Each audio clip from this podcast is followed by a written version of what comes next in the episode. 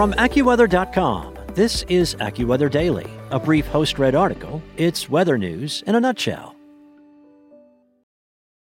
Support for this podcast and the following message come from Corient. Corient provides wealth management services centered around you. They focus on exceeding your expectations and simplifying your life. Corient has been helping high achievers just like you enjoy their lives more fully, preserve their wealth, and provide for the people, causes, and communities they care about. As one of the largest integrated fee only registered investment advisors in the U.S., Corient has deeply experienced teams in 23 strategic locations. Corient has extensive knowledge spanning the full spectrum of planning, investing, lending, and money management disciplines. Leverage Corient's exclusive network of experts to craft custom solutions designed to help you reach your financial goals, no matter how complex they may be. Real wealth requires real solutions. For more information, connect with a wealth advisor today at corient.com. That's C O R I E N T.com. Corient.com.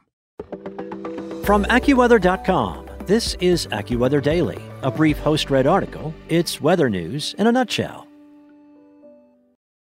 It's Friday, April 15th, and today marks the 110th anniversary of the sinking of the Titanic. AccuWeather's Adriana Navarro writes about two pictures taken by observers that day that may show the actual iceberg struck by the ship. It riveted the world more than a century ago, yet photographs depicting the iceberg that may have caused the greatest nautical disaster in history continue to fascinate. One such photo showing an iceberg that experts say the massive Titanic ocean liner may have likely struck before sinking to the bottom of the Atlantic is the first one believed to be taken by a passenger on the SS Carpathia, a passenger ship rerouted to help the sinking Titanic. After departing Southampton, England on April 10, 1912, for its maiden voyage to New York, the unsinkable Titanic struck an iceberg just before midnight on April 14th. The much smaller SS Carpathia was sailing to Italy and had departed New York on April 11th. According to Encyclopedia Titanica, the early days of the voyage were uneventful, but for the intense cold, remarked upon by both passengers and crew. News that the Titanic, the largest passenger steamship at the time, was sinking was received by Carpathia's wireless operator shortly after midnight. The captain of the Carpathia, Arthur Rostron, ordered his ship to be turned around and directed the ship's crew to make preparations for the rescue of more than 2,000 people. Carpathia passenger Howard Chapin later noted that the night was bitterly cold. The Carpathia reached the scene at 5:30 a.m., 3 hours after the Titanic went down with 1,503 passengers and crew. May Burkhead, who was on deck as the ship arrived, was quoted in many reports as having said that the Carpathia passengers were greeted with a most beautiful sight of icebergs on every side, some of much greater dimensions than the ship, and then some baby ones, all beautiful white in the calm sea and glittering sun, a most impressive view. Another passenger, Wallace Bradford, recalled that it was a glorious, clear morning and a quiet sea. Off to the starboard, was a white area of ice plain, from whose even surface rose mammoth forts, castles, and pyramids of solid ice. In an article for Scientific American, AccuWeather's senior meteorologist Alex Sosnowski wrote, Observations on board Titanic indicated a 10 degree Fahrenheit drop in sea surface temperatures from the lower 40s to the lower 30s in two hours during the early evening of the 14th. This supports the idea that the Titanic passed from relatively warm Gulf Stream waters to the colder influence of the Labrador Current. The water temperature in the Titanic's vicinity at the time of the collision, late in the evening of the 14th, was said to be in the upper 20s. The extremely frigid waters caused hypothermia among the mass of people on the Titanic, and most died within minutes after plunging into the sea. St. Louis Dispatch reporter Carlos Hurd was on board the Carpathia with his family. He was one of the few journalists to interview Titanic survivors and Carpathia passengers about the disaster, scooping many of the top newspapers of the day. Hurd later recalled how the winter in the U.S. had been a hard one and spring weather had been late to arrive.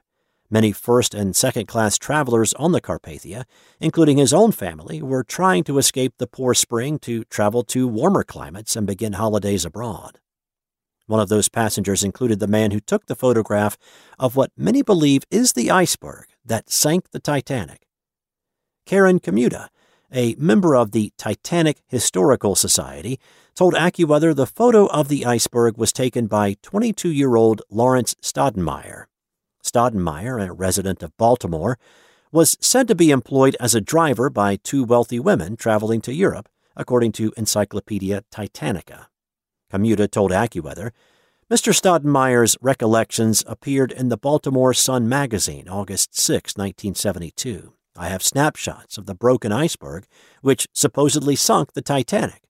These pictures were taken about six hours after the Titanic hit the iceberg, Looking at the picture of the iceberg, you can see the deep gash across the end of the iceberg. Stoudemire died in 1975 at the age of 84, but his photo isn't the only iceberg photo in existence that some claim to be an image of what may have sunk the mighty Titanic.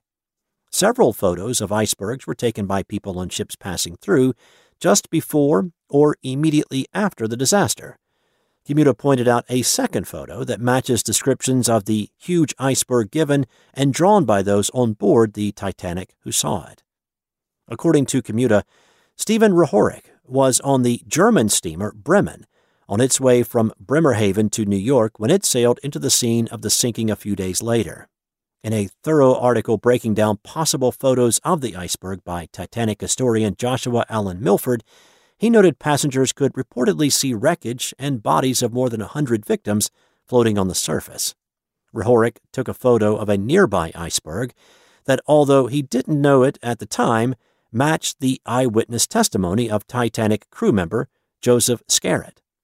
Well, it struck me at the time that it resembled the Rock of Gibraltar. It looked very much the same shape as that, only much smaller.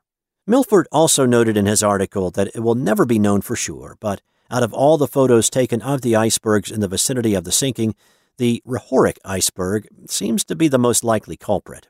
Its location, appearance, and size seem to be the best match with eyewitness testimony. Still, the most popular photo of an iceberg said to be the one that sank the Titanic is a black and white picture taken by the captain of another passenger ship crossing the Atlantic less than two days before the Titanic went down. W. Wood was serving as captain on board the SS Etonian when he took a photo of the iceberg, according to reports. Captain Wood noted his geographic coordinates, which were nearly identical to where the Titanic struck the iceberg hours later. Wood later developed the photo and sent a copy to his grandfather with a letter noting, I am sending you a sea picture, the Etonian running before a gale and the iceberg that sank the Titanic. We crossed the ice tracks 40 hours before her and in daylight, so saw the ice easily, and I got a picture. In 2020, the photo was auctioned by Henry Aldridge and Son in England. There were never any photographs taken on board the Titanic of the iceberg, only images of ones in the same area in the days before and after, auctioneer Andrew Aldridge said at the time, according to The Independent. But Captain Wood's photograph must be the most likely of all of these images, Frederick Fleet was the lookout who first spotted the iceberg, and he later drew a sketch of it, as did crew member and eyewitness Joseph Scarrott. Their sketches both appear similar to the iceberg in this photo and have the same distinctive odd shape at the top. Recall that passengers of the rescue ship Carpathia said they were greeted with a most beautiful sight of icebergs of all sizes on every side of the ship, so it's difficult to know for sure which, if any, of the photos depict the actual iceberg the Titanic collided with, although it's highly likely they show icebergs from the immediate vicinity. The fact that Lawrence Stoudemire said the iceberg he photographed was deeply gashed and that he was on the scene of the rescue lends his photo credibility, yet it doesn't seem to match the description given by the Titanic lookouts or seaman Joseph Scarrott, who were both on board the Titanic. Regardless, the massive iceberg that ultimately doomed the ship, deemed unsinkable, had traveled a long way to end up in the path of the ill fated ocean liner. In the Northern Hemisphere, most of the icebergs break off from West Greenland glaciers. From there, the surviving icebergs eventually drift southward via the Labrador Current into the northwestern Atlantic Ocean. Of the 15 to 30,000 icebergs calved each year by the Greenland glaciers, probably only about 1% of them ever make it all the way to the Atlantic. In the northwestern Atlantic, the cold Labrador current hits the warm Gulf Stream, making the water too warm to sustain icebergs for very long. The average lifespan of an iceberg in the North Atlantic typically is two to three years from calving to melting. This means the iceberg that sank the Titanic likely broke off from Greenland in 1910 or 1911 and was gone forever by the end of 1912 or sometime in 1913. To see the photos mentioned in this article and to read other weather related articles, visit AccuWeather.com. And for your local weather at your fingertips, download the AccuWeather app. Want to learn how you can make smarter decisions with your money? Well, I've got the podcast for you. I'm Sean Pyles, and I host NerdWallet's Smart Money Podcast. Our show features our team of nerds, personal finance experts in credit cards, banking, investing, and more. And they'll help you make the most of your money while cutting through the clutter and misinformation in today's world of personal finance. You'll get clarity on strategies to help you build your wealth, invest wisely, shop for financial products, and plan for major life events. Listen to NerdWallet's Smart Money Podcast wherever you get your podcasts.